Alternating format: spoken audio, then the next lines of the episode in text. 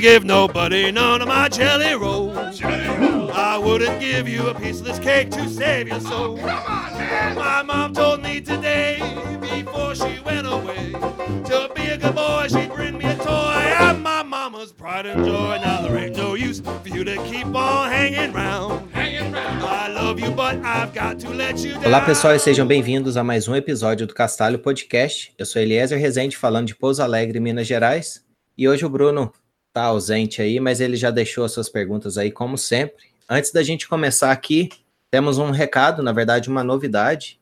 A, a novidade é que agora o Castalho está disponível no Spotify. Então, se você costuma ouvir podcasts pelo Spotify, agora você vai conseguir encontrar o Castalho lá também. Está sendo divulgado em algumas outras plataformas. Assim que finalizar, a gente vai estar tá atualizando lá o nosso site e também vai estar tá informando aqui para vocês. Bom, de recado é só isso, bem curtinho. Você tem mais um lugar onde você pode estar seguindo aí o Castalho. Então, bora lá para o nosso episódio. A nossa convidada de hoje, ela é baiana, com muito orgulho, é desenvolvedora back-end na Termondo, mestre de ciência da computação pelo FMG, adora viajar, boas conversas, cervejas de cor avermelhada, já foi perna de pau titular do time de futsal Boas Esporte, já se aventurou com chutes e cotoveladas no Muay Thai, atualmente finge que é corredora. Ana Paula Gomes, seja bem-vinda ao Castalho Podcast. Valeu, pessoal. É um prazer enorme estar falando com vocês hoje. É, o Castalho está na minha lista de, de podcasts preferidos da área de tecnologia. É bem legal estar aqui com vocês hoje. É, o prazer é todo nosso. Tenho certeza também que todos os nossos ouvintes vão gostar de ter você aqui conosco. Bom, para a gente não perder o costume, né? Uma das marcas registradas fora o top 5, eu acho que é saber um pouquinho do que levou as pessoas que a gente tem aqui participando conosco, a, a área que ela está trabalhando hoje em dia. Então, para não ser diferente, né? Como e quando você iniciou na área de desenvolvimento de software, Ana Paula? Poxa, para falar a verdade, quando eu estava ali no final do, do, ensino fundamental, mais ou menos, início do ensino médio, é, eu estava convicta que eu queria ser advogada e no futuro talvez juíza. É, e eu, tipo, tinha essa, essa paixão pela, pela lei, na verdade pelo, pelo sonho, né, por, por toda a utopia de fazer justiça e etc. É, e eu sou de Feira de Santana, no interior da Bahia, e lá, na, lá naquela época a gente só tinha uma universidade pública, a, a UFES, e o curso de Direito sempre esteve entre um dos mais concorridos, né, da, da cidade. Então, eu fiz vestibular uma, umas duas vezes, não, não passei no vestibular, é, então minha mãe acabou sugerindo, ah, porque você não faz um curso técnico, e aí você tem uma profissão, e de repente você pode pagar sua faculdade. Então eu pensei, é, até que não, não é uma má ideia, né? E o curso que eu acabei começando, mais me interessando, né, na verdade, na época, foi o curso de técnico em informática. Na época tinha outros cursos, tipo gestão administrativa, é, segurança do trabalho, e o de informática eu acabei achando mais interessante, porque na época estava aquela febre do Orkut e tal, e eu não fazia a menor ideia de onde eu estava me enfiando. Mas é, parecia ser o mais legal é, dessa lista. Então, nesse curso tinham três módulos, um módulo de manutenção de computadores, de programação e de redes. Eu terminei o módulo de, de manutenção e estava, tipo, ainda convicta que eu ia fazer direito, que eu ia ser advogada, mas aí, quando chegou na parte de programação, eu fiquei totalmente apaixonada. Eu falei, nossa, cara, isso aqui é muito legal, é muito massa. Dá para você fazer muita coisa, te dá um poder muito grande de usar sua criatividade, de resolver diversos problemas, é, inclusive problemas de justiça social. E foi aí nesse momento que deu o clique de que, nossa, programação era legal demais, era isso que eu queria fazer. E aí, o primeiro vestibular que eu fiz, logo depois do curso técnico, foi para análise de sistemas, e eu passei e tô aí. Bom, ali na sua biografia, né, fala que você é mestre em ciência da computação. Então, o análise de sistemas foi ah, talvez ali o primeiro passo. Isso. Fala um pouquinho para gente como é que você chegou aí e resolveu fazer um mestrado. Então, é, eu estava morando em Feira de Santana ainda, mas eu fiz minha graduação em Alagoinhas, também no, no interior da Bahia, fica mais ou menos uma hora de Feira de Santana. É, quando eu terminei a minha graduação, eu tinha estava envolvida com uma startup, na verdade, tinha fundado uma startup, é, mas que acabou dando, não dando muito certo. Então, eu resolvi que eu queria estudar mais, me capacitar melhor, e eu acabei tentando fazer uma lista do, dos, dos melhores cursos de, de pós-graduação do, do Brasil para poder tentar. Aí eu acabei tentando o FPE, o FRJ e o FMG. É, acabei passando na UFRJ e na, na UFMG, só que a UFMG tinha, tinha uma linha de pesquisa que me agradou mais, que era a parte de ser utilizar dados de redes sociais para poder é, identificar comportamentos, dados de, de redes tipo Twitter, Instagram, é, Facebook. Então, achei muito massa. E até pelo, pelo custo de vida da cidade também, né? Belo Horizonte ia ser bem mais barato do que do Rio de, o Rio de Janeiro. Então, eu acabei mudando para Belo Horizonte, especialmente para fazer para fazer o mestrado. Aí fiz o mestrado por lá, acabei ficando, trabalhei um pouco lá e depois mudei para cá para Berlim. Ah, legal. Já que você citou que você está morando fora do país, temos uma pergunta aqui que a gente vai salvar para daqui a pouco aqui do chat. Mas enquanto isso, né? Hoje você trabalha como desenvolvedora back-end. E quais seriam assim as tecnologias que você usa no seu dia a dia? O seu mestrado aí dessa análise de, de redes sociais teria alguma coisa a ver? Ou hoje você já mudou um pouquinho a direção que você está seguindo aí na área de tecnologia? Então, essa é uma pergunta interessante, na verdade, porque durante o mestrado eu acabei trabalhando muito com análise de dados. O meu mestrado foi sobre comportamento de turistas, é, em resumo, né? Então eu usei grafos temporais para analisar como turistas e moradores se comportam dentro das cidades. Então eu acabei coletando check-ins do Foursquare para ver onde as pessoas estavam fazendo check-ins em Tóquio, Londres, Nova York no Rio de Janeiro. E a partir dali eu estava inferindo onde aquela pessoa poderia estar morando e a partir disso, é, vendo se ah, essa pessoa tem uma probabilidade de ser moradora dessa cidade, como é que ela se comporta? Essa pessoa tem uma probabilidade alta de ser turista, como ela se comporta e qual a diferença entre esses dois? Então, o foco do meu mestrado foi entender se tem como usar a estrutura de grafos temporais para poder identificar comportamentos de moda, mo, mobilidade, onde as pessoas vão, quanto tempo elas ficam, é, quais são os horários do dia que elas têm uma tendência maior a fazer certas coisas. E assim, é uma área super legal, é, bastante interessante. Hoje em Berlim, por exemplo, tem muitas vagas para cientista de dados, para analista de dados, para toda essa área. Eu acho que hoje é um, dos profissionais que tem, tem mais é, vagas disponíveis. Mas acontece que quando eu terminei o mestrado, eu fiquei com a mesma sensação que eu tinha quando eu terminei a minha graduação, de que eu tinha um certo conhecimento de programação, mas esse conhecimento tinha ficado muito focado para a área acadêmica e que eu precisava ter um, uma experiência como uma, uma, desenvolvedora de software, não indo diretamente para a área de, de análise de dados. Então, eu fiquei tentando balancear. Poxa, será que eu consigo é, ser uma desenvolvedora, mas ao mesmo tempo trabalhar com análise de dados, porque eu acho massa. É, e acabou que chegou no momento que eu precisei tomar uma decisão, tipo, ou eu vou aplicar apenas para vagas de emprego que seja para análise de dados e focar minha carreira nisso, ou então eu vou simplesmente escolher uma outra área. E acabou que eu entendi que eu gostava mais de ser back-end, de construir aplicações, do que de, de analisar dados. Por um pouquinho, assim, mas e aí hoje eu vejo que, que, que realmente era, era a coisa que tinha mais fit comigo, no caso. Ah, bacana. Bom, o tema hoje do nosso episódio né, é qualidade de software, mas aí como o TK ele mandou uma pergunta aqui tem a ver com a questão de morar fora, acho que a gente podia passar por ela antes de entrar no nosso tema de hoje. E ele pergunta assim, é, algumas dicas de, sobre morar fora e como que você se planejou, se você puder compartilhar aí algumas coisas aí conosco. Claro. É, inclusive, no, no, meu blog eu escrevi um super textão bem detalhado sobre morar na Alemanha.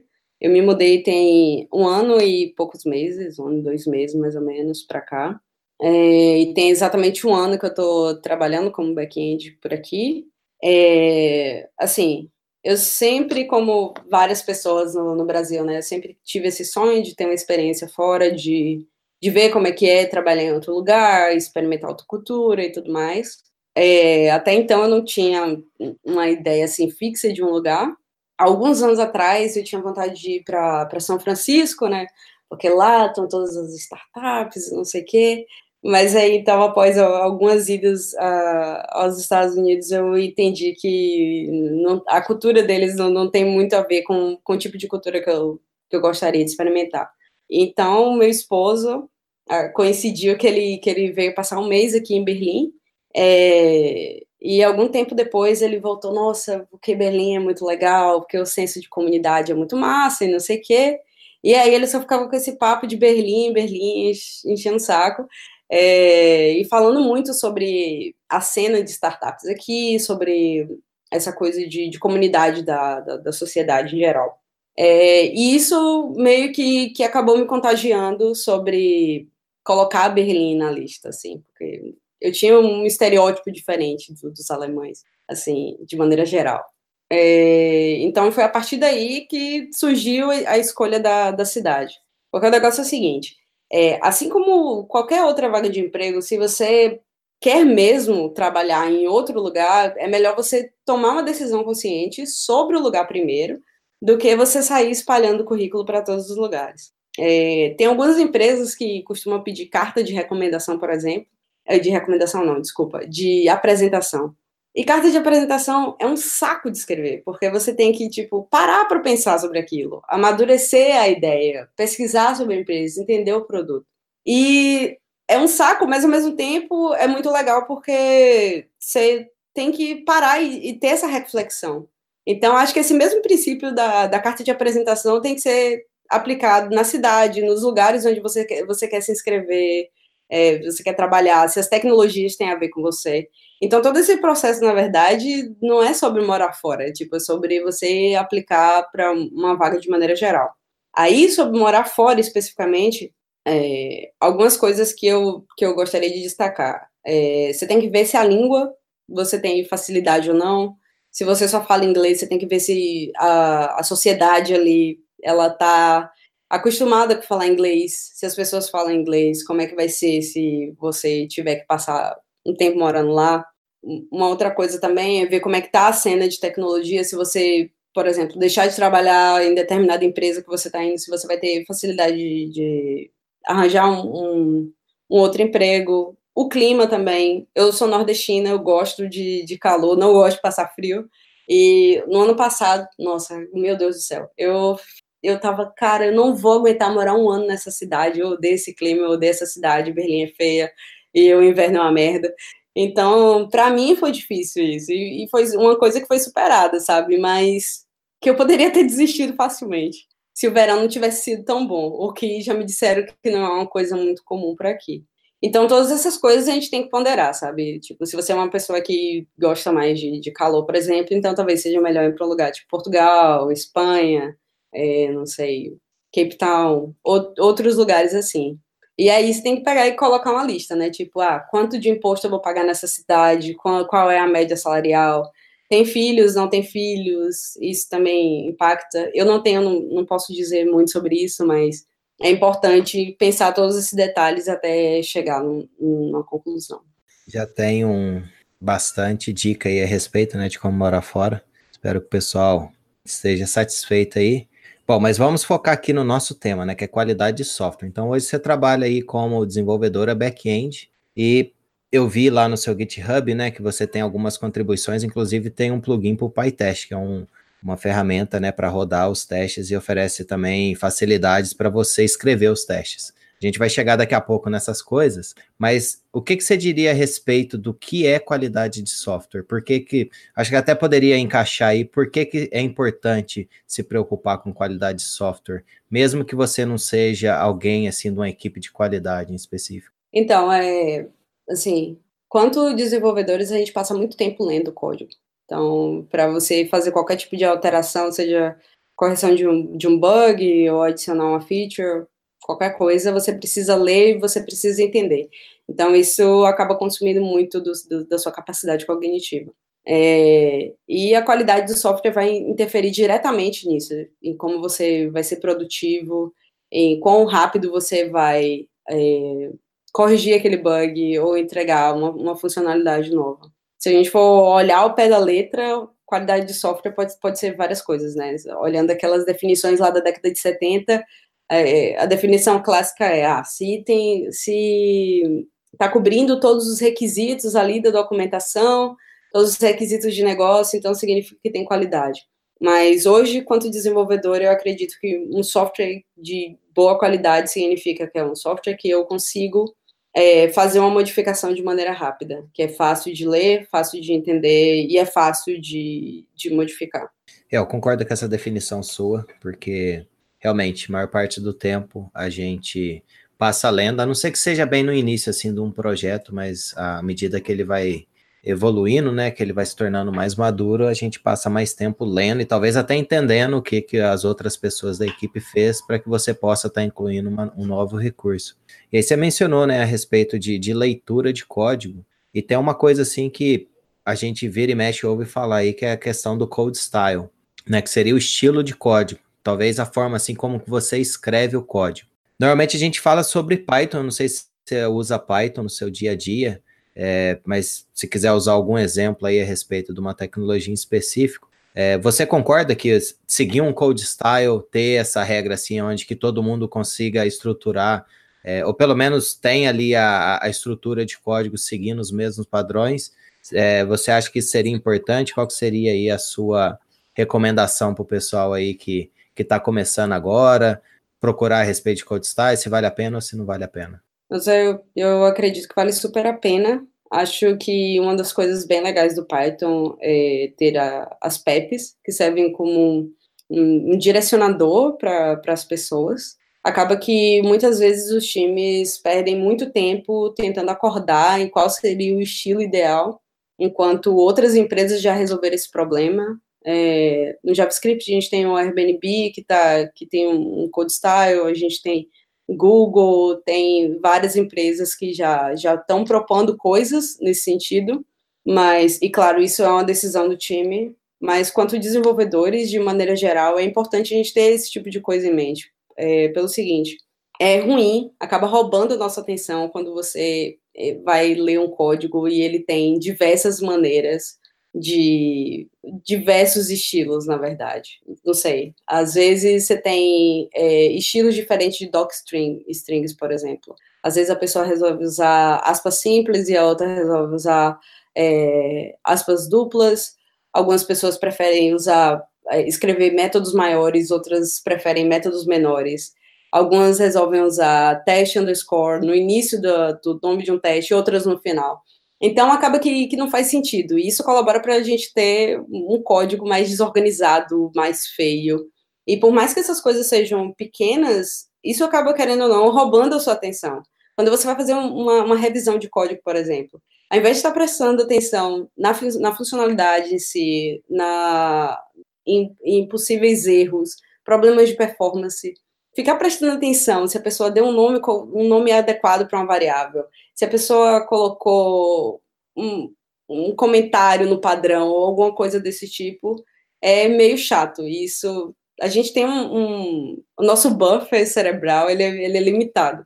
Então, quanto mais coisa a gente vai adicionando ali, menos menor a nossa chance de, de, de, pegar coisas maiores, coisas que valham realmente a pena a gente investir mais tempo. Ah, bacana. E o que, que seria uma ferramenta ou alguma coisa que ajudaria a manter o code style, porque eu acho que seria maçante, né, se uma pessoa tivesse que ir lá e uma pessoa garantir isso. Existe alguma ferramenta que nos ajuda com isso? Ah, com certeza existem diversas, na verdade. É, por exemplo, o Git, você consegue é, configurar os hooks, então você pode colocar diversos Git hooks no, quando, antes de você comitar, antes de você puxar de, diversos hooks. É, e tem esse framework chamado pre-commit, onde você pode pegar e configurar diversas é, ferramentas de, de lint para poder fazer a análise estática do código. Análise estática nada mais é do que pegar aquele, aquele trecho de código e dar uma olhada. Então, pode, pode, podem ser diversas ferramentas. Por exemplo, é, tem essa biblioteca chamada iSort, que ela vai verificar se os seus imports estão ordenados. Isso falando de, mais de Python. É, então, ao invés de você ficar se preocupando, ah, ok, qual é o, o estilo do meu time? É, ordem alfabética, é, primeiro os, os, os, pacotes internos e depois as, as dependências externas, não sei. Eu não preciso me preocupar com isso. Eu adiciono o iSort no, no, como pre-commit, configuro ele para executar toda vez antes de eu comitar. E aí, se tiver desordenado ou estiver fora do padrão que o meu time estabeleceu, ele vai pegar, vai me avisar e eu não vou poder comitar antes de eu ter corrigido aquilo. Então, tipo, na verdade, no caso do iSort, ele vai pegar e vai reordenar para você e você só vai precisar dar um git add e, e, sucesso. Então, você não precisa se preocupar com isso, a pessoa que vai revisar o seu código não precisa se preocupar com isso também. Mas se você quiser também, você pode adicionar na pipeline, caso alguém é, simplesmente ignore o, os hooks e, e, decida comitar mesmo assim. Eu acho que essa dica é bem interessante a respeito de ter ali os hooks, né? Porque acaba que é um lembrete para você. Às vezes também você está ali preocupado né, em estar tá alterando o código e esquece, por exemplo, algum import que não está sendo usado. Então, você mencionou a respeito de lint, né, que seria uh, os linters, né, que ajudam nessa análise estática. Então, o, os linters, né, para o pessoal que ainda não conhece, ele vai desde analisar ali se a indentação do código, ou seja, quantos tabs ou quantos espaços tem, no caso de Python, né, porque a indentação é muito importante, se está seguindo, até a questão de analisar a ordem de imports, essas coisas assim, garantindo, né, a, o code style.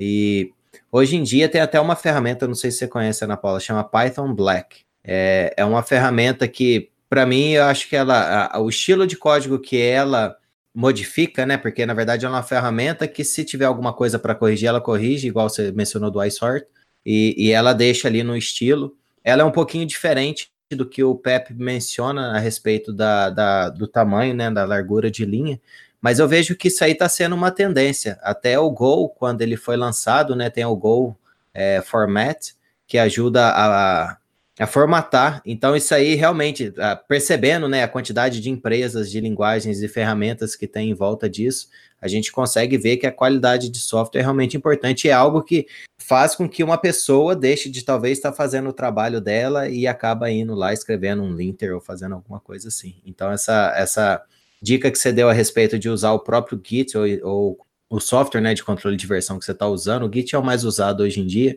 É, se ele oferecer hooks ajuda lá no lembrete, porque realmente isso aí acaba é, facilitando a vida de todo mundo. Embora esteja falando a mesma linguagem, né, seguindo o mesmo estilo, é muito importante. Um costume que eu tenho para fazer quando eu estou navegando é ficar rolando, né, o, o código e aí, alguma coisa que sai fora ali do estilo, realmente, você desvia a atenção daquilo, muda o foco. Então, eu achei muito interessante. Eu não tinha parado para pensar dessa forma, igual você mencionou, de desviar o foco. E realmente é isso que acontece. Você foi falando, eu fui imaginando eu na situação de, de pegar uma coisa. Assim. E outra dica também que você mencionou a respeito de usar ferramentas automatizadas, porque isso aí deixa o computador fazer o que ele faz de melhor, né? Que é tarefas repetitivas. Mas muito interessante. Além dessa questão assim de análise estática e de seguir o code style, você teria alguma outra boa prática para recomendar para garantir que o software tenha ainda mais qualidade? Cara, é, hoje em dia eu acredito, eu quero acreditar, na verdade, que, que as pessoas escrevem testes unitários. É, mas eu sei que ainda tem que ainda tem muitos desenvolvedores por vários motivos é, que ainda não escrevem testes, algumas empresas que ainda não adotaram, mas eu posso dizer assim, seguramente que é, eu sou uma desenvolvedora antes e depois que eu, que eu comecei a escrever testes. E hoje eu, eu não escrevo código sem testes. E é isso. E eu não tenho confiança que o meu código, que o meu trabalho vai sair bem feito se eu não, se eu não escrever um teste para garantir aquilo, sabe? Então, acho que essa, essa é uma das melhores práticas que qualquer pessoa pode investir. Escrever testes unitários. No início é difícil, porque pelo menos na universidade que eu estudei e na universidade que eu fiz o mestrado, no meio acadêmico em geral, ninguém escreve teste unitário. É, então é difícil você, tipo, poxa, principalmente quando você está tentando praticar TDD, né, o Test Driven Design Development, desculpa você tem que, não, beleza, eu vou, eu vou escrever um teste que precisa fazer um request. Como é que eu faço isso antes do código estar tá pronto? Então, tem um desafio em você, primeiro, ter um conhecimento de como você vai fazer aquilo, imaginar o design da, da solução antecipadamente, e depois você entender também como é que funciona todo o ferramental para escrever testes unitários. E aí você vai, ah, qual é o framework que eu vou usar, qual é o test runner que eu vou usar, a, a linguagem de programação que, eu escolhi, ela já tem isso, não tem, como, qual é o padrão, e, e por aí vai. Essa seria uma prática, assim. E a outra, que é mais a nível de time, seria revisão de código. Outra coisa, assim, se eu for trabalhar numa empresa e essa empresa não tiver revisão de código, eu vou ficar muito bolada. Porque hoje eu vejo que isso faz parte do meu crescimento como desenvolvedora. Eu preciso que outras pessoas dêem uma olhada no meu código e me dê feedback. Porque eu vou aprender, eu vou saber onde é que eu estou errando, as coisas que eu tenho para melhorar, as coisas que eu estou acertando. É... E também tem, tem aquele lance do, do conhecimento, ele está espalhado entre as outras pessoas do time, o conhecimento do próprio negócio. Então, às vezes, você implementou uma coisa que os testes estão passando, o PO até aprovou, e você, o cliente está lá super feliz que está funcionando, mas às vezes vai impactar em uma outra coisa que você não está ciente, justamente porque você não tem simplesmente experiência naquele outro lado do negócio. E quando você pede para outros desenvolvedores revisarem o seu código, é, isso é uma oportunidade de você aprender sobre o negócio que você está inserido e do conhecimento ser compartilhado também. Então, escrever testes é, e revisão de código são, assim, duas práticas essenciais para manter a qualidade do código. Eu assino embaixo tudo que você disse. Bom, para falar um pouquinho mais de teste unitário, né, que eu acho que uma barreira, pelo menos para mim, foi é a questão de você estar tá ali realmente, no, igual você mencionou, no meio acadêmico. É, normalmente você vai lá, escreve o código, faz lá o projetinho seu para poder ter ali a nota do trabalho, ou seja, na prova. E uma quebra de paradigma para mim foi realmente a questão de pensar um pouco mais em teste. No começo, assim, ficava até bloqueado, até pensar por que, que eu tenho que escrever teste, mas à medida que você vai realmente utilizando, tendo essa, essa boa prática aí no seu dia a dia, acaba realmente facilitando e muitas vezes também é uma segurança que você tem de garantir que algum é, refator, alguma refatoração né, que você venha fazer, ou seja, refatoração é quando você quer mudar uma função, deixar ela melhor, talvez ela está sendo ali, está meio lenta e você quer implementar um algoritmo ali que vai ser um pouco mais rápido para poder melhorar a performance, essas coisas todas. Então acaba que é um, um resguardo que você tem para garantir que aquela forma que você pensou inicialmente, ela vai se manter, no caso de uma refatoração, e talvez se você vai modificar alguma coisa e você pensa nos testes antes, você vai ver ah, quais são os ajustes necessários. Quais assim, seriam as suas dicas para a pessoa que está começando agora e para pensar um pouquinho mais, para ter essa mentalidade aí a respeito de como testar as coisas? Acho que a primeira coisa é, é se, é se convencer disso, ver quais são os problemas que a gente tem quando não escreve testes. Aquele é o velho tapa aqui e descobre ali, né? Você altera uma coisa e aí só lá na frente você descobre que teve um bug a partir daquela sua alteração. É, e esse é o maior risco. E não importa se você está escrevendo código para o seu mestrado ou código para um cliente. O risco do, do bug acontecer é muito alto. É, como você falou, quando a gente vai fazer algum refactoring ou simplesmente reescrever alguma coisa ou simplesmente mudar um comportamento, é importante ter essa segurança, sabe? É, mas começar é sempre difícil. Então, o meu conselho seria persista primeiro. Tem muito material hoje a respeito de teste de software, a respeito de frameworks, a respeito de, de boas práticas.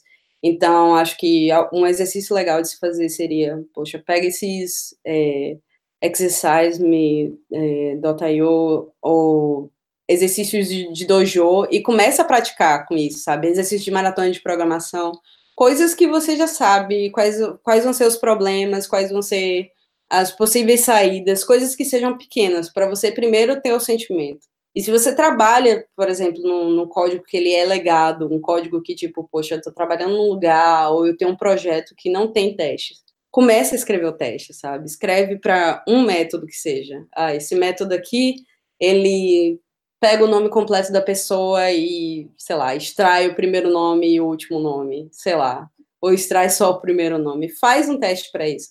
E aos poucos essa coisa vai vai começar tipo a fluir, sabe? E basicamente isso. E com o tempo você vai começar a sentir que você tem uma segurança maior na hora de, de fazer modificações. E sem falar que saber testar, escrever testes unitários e etc. é bem importante para colocação profissional. O profissional, o desenvolvedor que escreve testes, que sabe como, não sei, é, configurar uma ferramenta de, de CI, né, de Continuous Integration, que é uma ferramenta que vai rodar os seus testes, vai rodar um build, vai funcionar como se fosse um, um portão é, na sua aplicação. Isso é um diferencial muito grande. Isso é, é o jeito que, que um, um, desenvolvedor profissional trabalha. Oh, bacana. E outra coisa que você mencionou a respeito de revisão de código, eu também acho muito importante. Aliás, revisão de código foi uma das coisas que me ajudou bastante a aprender, principalmente quando eu cheguei em, algum projeto. Então, assim, o projeto já estava ali ah, num certo nível de desenvolvimento. Aí eu entrei para a equipe, então, assim, tinha que aprender tudo como é que funcionavam as coisas. E por mais que tenha ali estilo de código, essas coisas todas, a gente estava usando Python no, no, projeto, que é uma linguagem conhecida, mas tem alguns detalhes da forma de como é implementada as coisas assim, que é, muda de projeto para projeto. E o legal foi que a, tá participando, nem que não fosse aprovar, ter ali a certeza de, de que aquilo ali estava bom para entrar lá na base de código ou não, mas o fato de estar tá olhando o que, que as outras pessoas fazem, às vezes tem uma biblioteca que ela está usando que você não ouviu dizer, você acaba aprendendo. Às vezes tem algum, alguma facilidade ali da linguagem, né? Vamos supor, você está fazendo for o tempo todo. Em Python a gente tem o list comprehensions, que não é comum em outras linguagens. Então, às vezes, por você fazer ali um, uma revisão de código, no caso, você pode perguntar, você está começando ali, não tem problema nenhum, você vai perguntar, ah, por que, que você fez assim, não fez daquele jeito? Então, assim, é muito bacana essa interação, porque eu acho que, assim, aproxima mais a equipe, que eu acho que seria o principal, né, ter ali a relação entre a, as pessoas, em primeiro lugar, e, e também a, a questão de estar tá aprendendo, ter novidades, a, a pessoa vem, a, a pessoa que talvez você está olhando o código dela, ela vem com um background completamente diferente do seu, então nada melhor do que você ter a possibilidade ali de aprender coisas novas. E acho que até a gente já mencionou aqui algumas vezes é, no Castalho a respeito de, de revisão de código. Então, assim, é uma, eu não diria uma boa prática, mas sim uma excelente prática junto com os testes, né? Que isso aí realmente salva bastante a pele nossa. E falando assim, já que a gente está falando sobre testes, né? A gente está falando sobre Python e a gente mencionou sobre PyTest no começo. É, a gente viu lá que você tem o PyTest Pick, que é um plugin para o PyTest. É, a gente já mencionou sobre o PyTest aqui algumas vezes, né? Ele é um runner, né? Ou seja, ele vai coletar os seus testes e ele vai executá-los. E ele oferece algumas ferramentas, né, para você executar os testes, por exemplo, tem os marks que você pode marcar os testes, se dizer, ah, esses testes aqui é a parte de CRUD, por exemplo. Aí, se você, num determinado, é, numa determinada execução, você quer rodar só o CRUD, você pode rodar, você pode é, pegar, sei lá, end-to-end, -end, né, que seria o teste mais completo, abrangendo do início ao fim, a um, um processo. É, então, tem várias formas. Diz pra gente, você usa o PyTest hoje em dia? O que é que te motivou a estar tá criando aí um plugin para estar tá, provavelmente te ajudando aí no seu dia a dia? O que me motivou foi a preguiça, na verdade. Assim, PyTest para mim é um dos, melhores frameworks de teste que eu, que eu já usei na vida. É uma ferramenta incrível que você consegue simplesmente dar um pip install, instalou, rodou, você não precisa de muita configuração extra para poder fazer a coisa acontecer e permite que, que, o seu código de teste fique muito mais enxuto, né? É aquela coisa, você tem que ler bastante código, então quanto menos distrações tiver, quanto, quanto mais direto ao ponto for, melhor. E o Picket surgiu porque a empresa que eu trabalho hoje, a gente tem uma base de testes muito grande e não é possível rodar essa base de testes por completo localmente em um tempo que seja razoável. Então, hoje, para rodar essa base de testes local, a gente leva mais de duas horas, o que não é aceitável. Hoje a gente usa o Travis como, como ferramenta de, de integração contínua, e o Travis a gente tem builds em paralelo e tudo mais, o que possibilita com que no Travis essa, é, essa build rode em, em 15 minutos, por exemplo. Mas local não roda. Então, qual foi o caso? Eu queria rodar os testes que tivessem sido modificados por mim ou que tivessem na branch que eu estava trabalhando, para evitar de rodar todos os outros testes. Porque qual, qual é o meu fluxo de trabalho hoje? Eu tenho uma modificação para fazer, eu, beleza, eu já sei, eu vou ter que modificar aqui nesse módulo, então eu abro os testes do módulo escrevo o teste, ou então modifico primeiro e depois escrevo o teste, a depender do que foi, do meu conhecimento naquele, naquele trecho.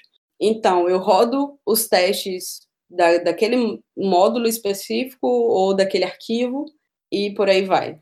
e quando já estou na, na fase final, onde eu estou satisfeita com a feature e tudo mais, eu rodo os testes, todos os testes que eu tenho naquela branch, que foi modificada na, naquela branch. O negócio é que muitas vezes eram quatro, cinco, seis arquivos, e eu tinha que toda vez ficar git status, copia e cola, é, os testes e tal. E isso, eu não queria correr o risco de esquecer alguma coisa e muito menos ficar copiando e colando toda hora. Ainda mais que mudança de contexto acontece o tempo todo. Às vezes eu estou trabalhando num bug aqui, beleza, é, puxei meu código, vou trabalhar em outra coisa, então eu posso estar tá, tá mexendo duas branches no dia ou três, quem sabe. Então o Picket surgiu a partir disso. Eu queria pegar e rodar os testes, os, os testes que eu que tivessem unstaged, né, os testes que eu ainda não tinha comitado, e também os testes que tivessem naquela branch específica que eu, que eu estivesse trabalhando. Então ele vai pegar todos os testes que foram modificados, é, todos os arquivos, na verdade, que foram modificados naquela branch, é, vai verificar quais arquivos são arquivos de teste e vai comparar com a master. E a partir daí é, rodar os testes. Bom, interessante, isso realmente facilita bastante, até mesmo se para focar os testes, né, e ter builds mais rápidas e ter ali a, questão do continuous uh, deployment, continuous integration, né? Então a ideia é ser rápido, mover rápido. Então isso aí acaba também facilitando e cortando bastante parte do, do tempo que demoraria realmente duas horas. Você modificar e esperar duas horas, acho que ninguém conseguiria trabalhar desse jeito. Bom, outra coisa que a gente viu aqui, né? A, a gente deu uma fuçada ali no seu GitHub e teve duas outras coisas que chamou a atenção. uma delas foi que até estou olhando aqui agora. Tem um projeto chamado Relint e o último commit foi oito dias atrás e foi de autoria sua. É, fala pra gente o que é esse Relint. Eu, particularmente, nunca tinha ouvido falar a respeito e acabei ficando curioso a respeito dele. E se você puder dar um pouquinho dos detalhes aí, por que você começou a contribuir com o projeto também, acho que seria interessante. O pessoal normalmente gosta de saber, assim, e, e tentar colaborar com os projetos open source. Bem, o Relint é um projeto bem interessante. Na verdade, esse, esse projeto do, do, do líder de, de, de engenharia lá da Termondo, basicamente, é, como a gente estava falando, existem essas boas práticas que são acordadas pelo time, certo? Mas, no nosso caso, a gente tinha um problema que era o seguinte, é, a gente estava movendo todas as nossas, as nossas features do, do PyTest para usar Mommy Model. Por quê? Porque o Mommy Model permite com que você crie instâncias de, de um model do Django sem criar, na verdade, esses objetos no banco de dados. Isso economiza tempo na execução e é muito mais rápido rodar os testes com, o Mommy Model do que criando efetivamente no banco de dados. É, só que às vezes alguém distraído acabava, acabava pegando e usando aquela fixture com acesso direto ao banco de dados. E esse tipo de coisa é um problema muito específico do nosso time e não tem uma biblioteca que fique verificando esse tipo de coisa. Então, o, o Johannes, que na verdade ac acabou de ir para uma outra função, ainda mais nosso líder de, de engenharia, ele é muito apaixonado por open source e tem várias dessas ideias.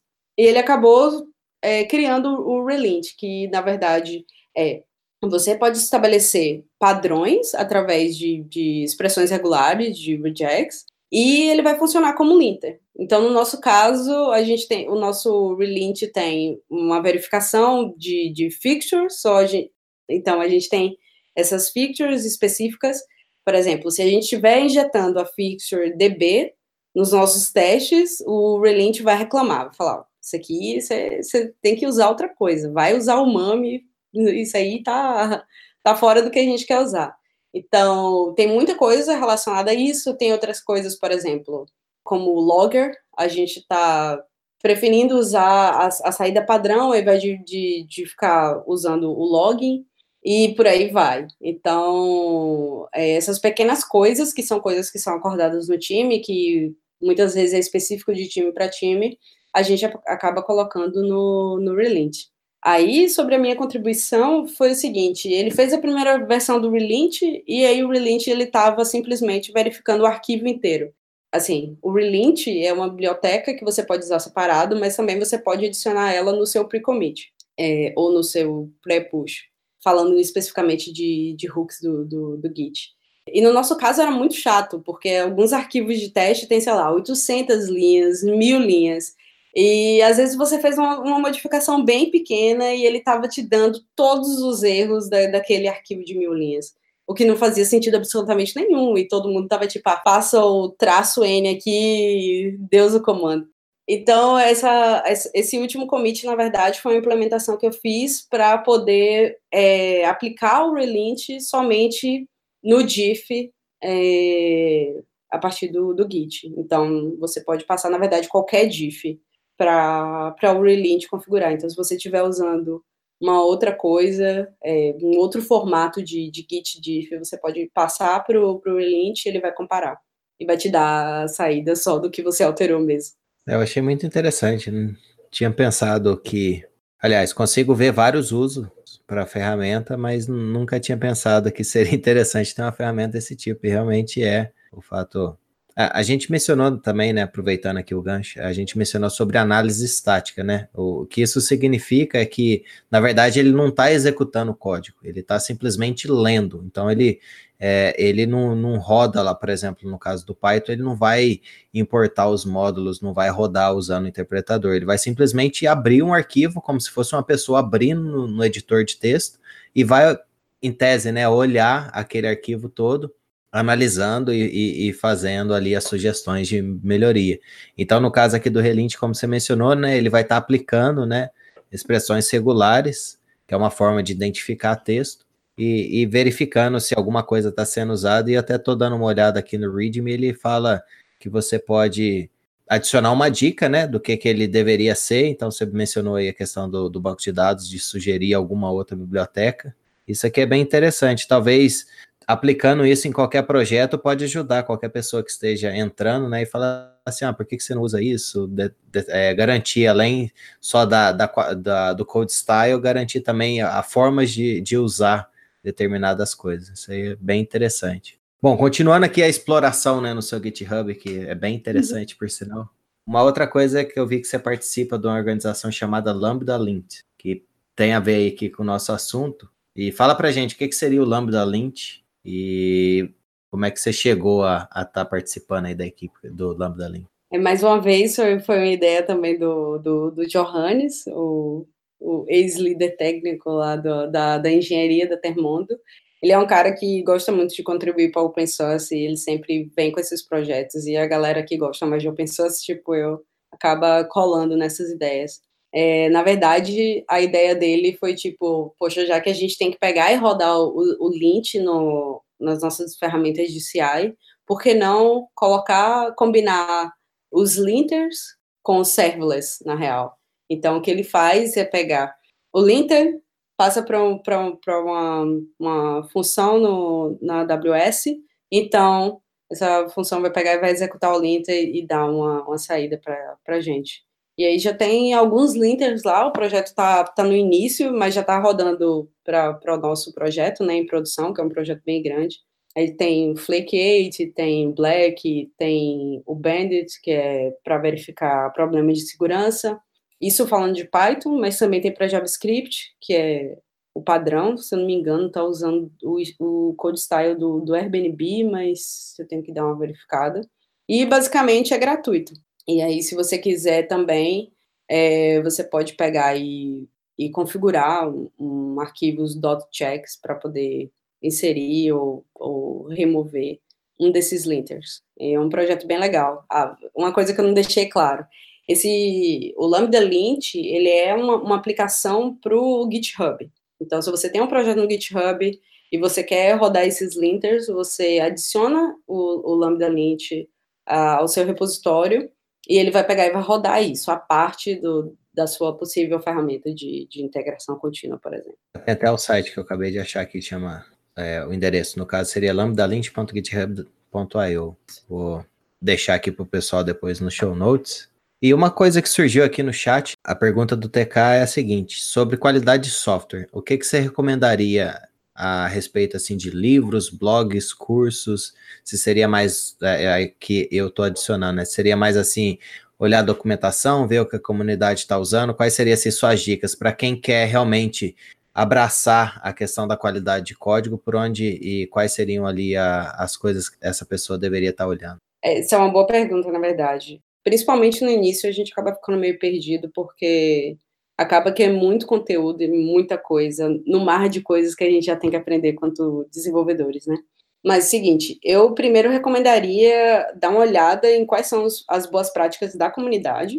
No caso de Python, por exemplo, a gente tem as PEPs, então tá tudo bem descrito lá. É, tem algumas ferramentas que, algumas bibliotecas que já são consolidadas, como o Flake 8, por exemplo. Então, você começa simplesmente instalando Flake 8, faz Flake 8 e passa o caminho do arquivo que você está alterando, e aquilo vai te educar de certa forma, porque vai começar a dizer, ó, essa linha aqui está passando de 80 caracteres, então é melhor você pegar e trocar.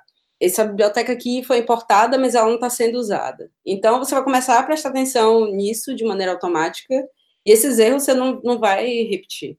Existem outros livros também que são muito bons no aspecto qualidade, mas depende muito de qual coisa você quer abordar primeiro. Se você quer investir em testes, por exemplo, você tem o, o livro de TDD do, do, do Kent Beck, que é um, um grande nome aí do, de, de testes e de boas práticas.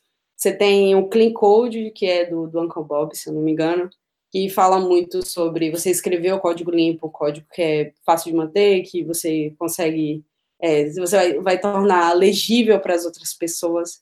Então, depende muito. É, se você quer saber, por exemplo, como, como, escrever um código que ele é de alta qualidade, porque ele é fácil de manter.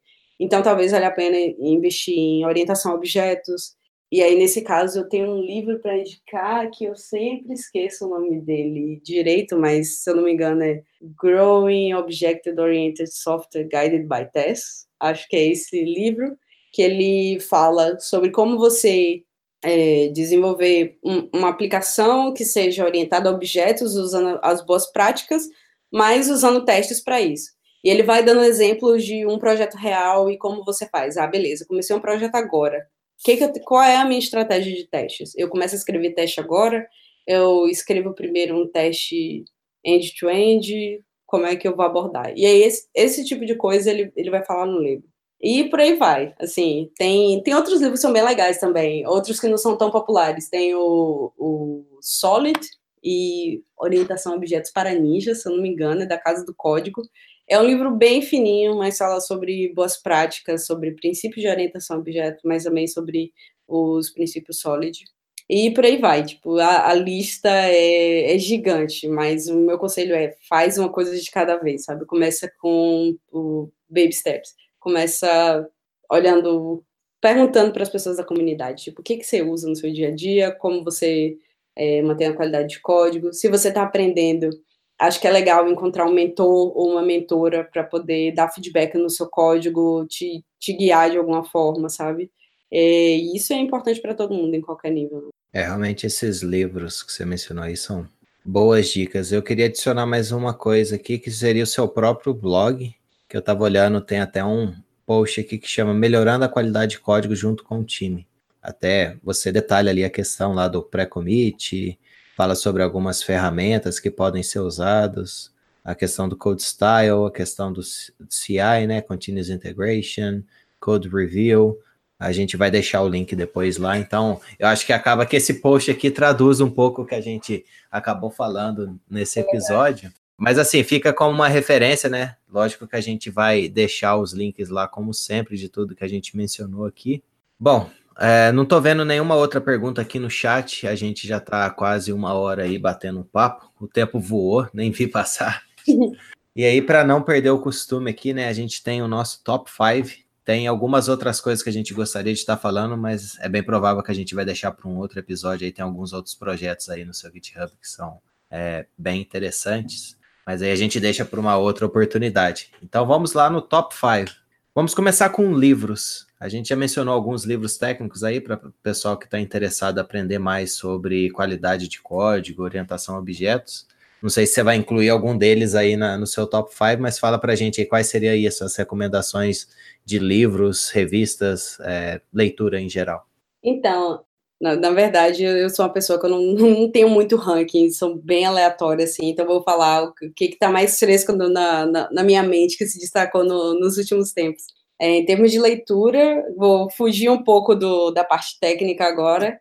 Eu estou lendo dois livros que estou achando bem legais. O, o nome do, do, primeiro é Why Nations Fail, que é por que, que as nações falham, né, em, em português.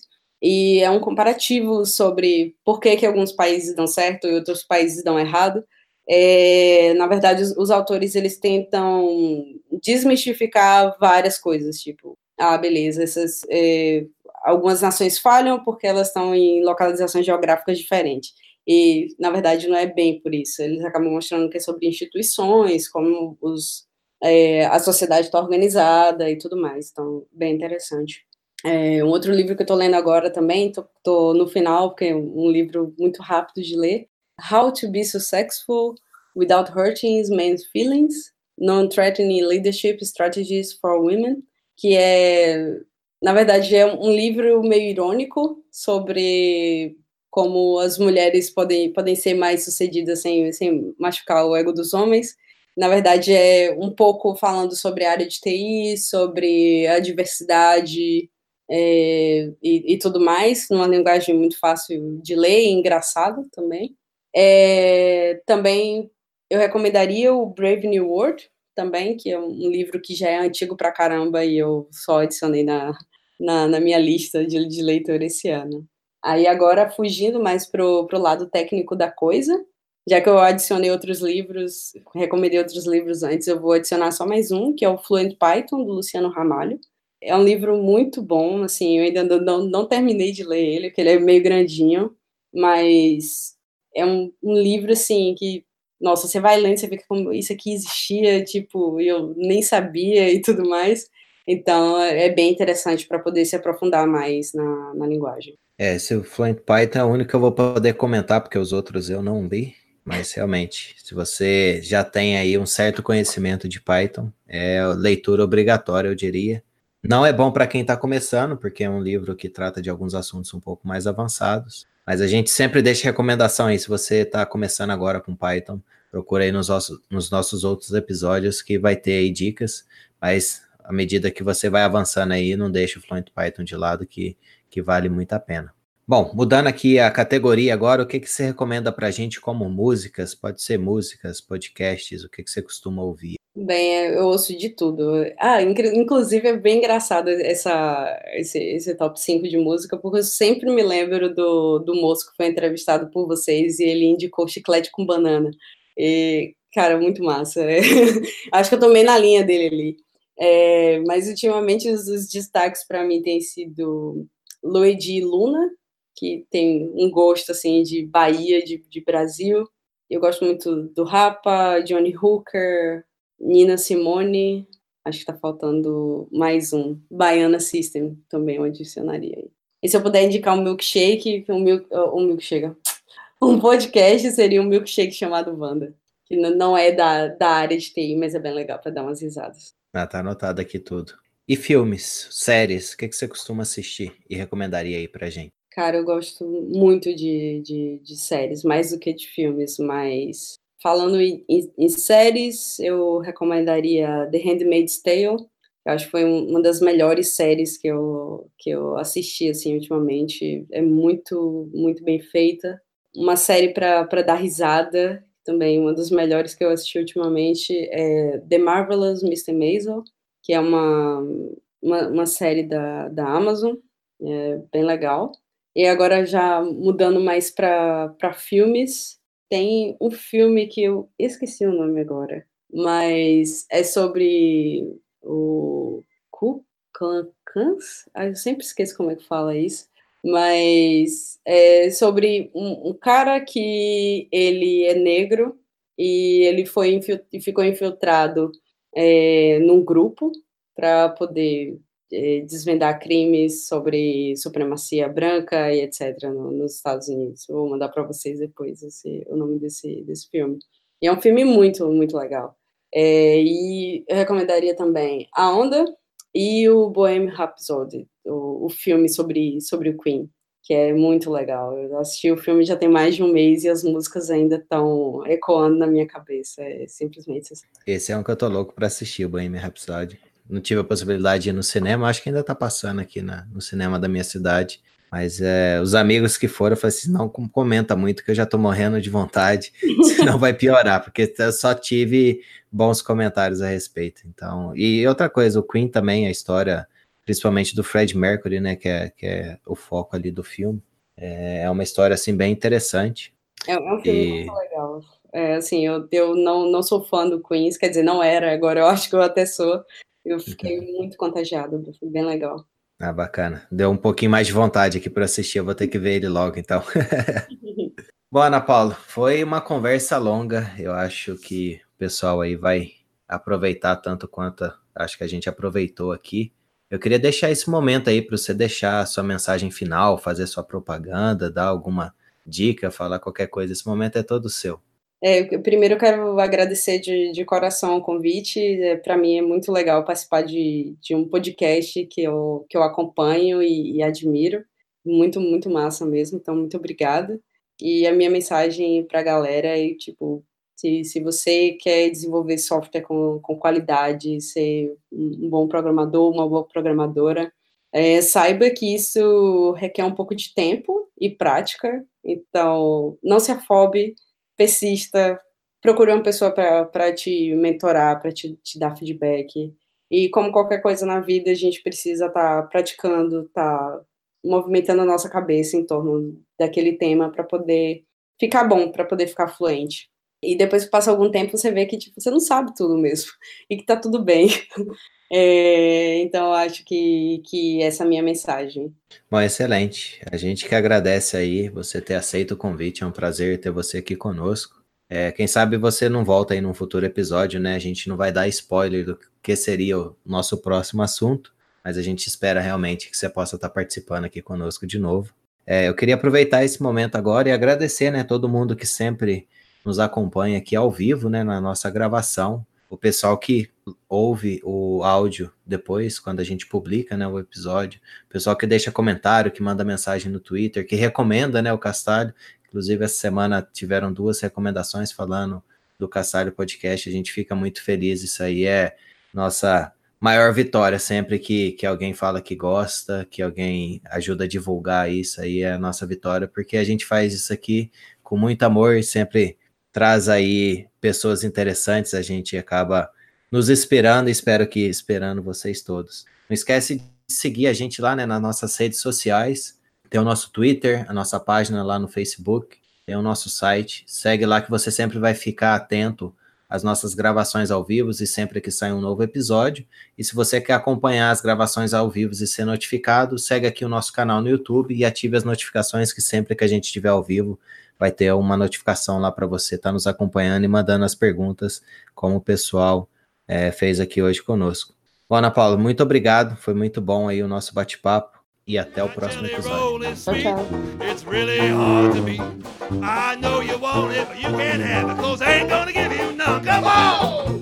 tchau.